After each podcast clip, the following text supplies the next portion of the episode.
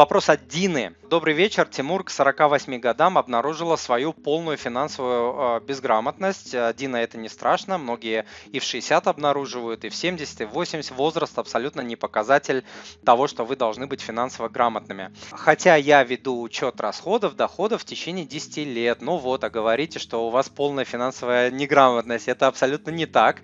С чего начать создавать хоть какой-то капитал на будущее? Дина, классный вопрос.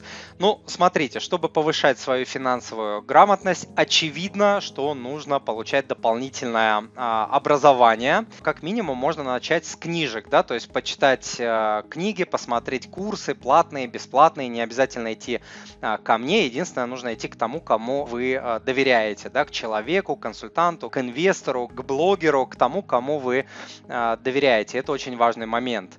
Вот, но если совсем вот в двух а, словах, параллельно с тем, когда вы будете получать а, финансовое образование, читать книги, там придете на тренинг, не придете и так далее, вам нужно сделать несколько базовых вещей. Первое это сформировать пожарный запас. Первый а, пожарный запас будет маленьким, размером в половину месячного дохода. Потом вы принимаете за ускоренный возврат а, кредитов и долгов всех, кроме ипотеки, а потом вы наращиваете свой пожарный запас до размера 6 месяцев.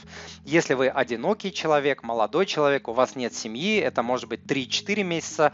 Если у вас там есть э, семья и вам уже э, не 20 лет, то этот размер лучше довести до размера 6 месячных э, доходов. Кто-то из э, финансовых гуру говорит расходов, я говорю доходов, можете выбрать расходов, если вам так легче, можете выбрать посередине, а можете послушать Мани Папу, который проходит э, уже там, я не знаю, пятый кризис по счету, вот как сейчас, да, коронавирус и так далее, вот, вместе с подписчиками и с клиентами, и уверяю вас, кто меня в свое время послушал, нарастил а, запас, который я говорю, сейчас себя замечательно чувствует и проходят эти тяжелые для всех времена а, уверенно и легко. Дорогой друг, если то, что вы услышали, было для вас полезным, то, пожалуйста, подпишитесь на мой канал, оставьте отзыв на iTunes или в Google подкастах, или просто пришлите мне электронное письмо с вашим отзывом. Я читаю все отзывы лично.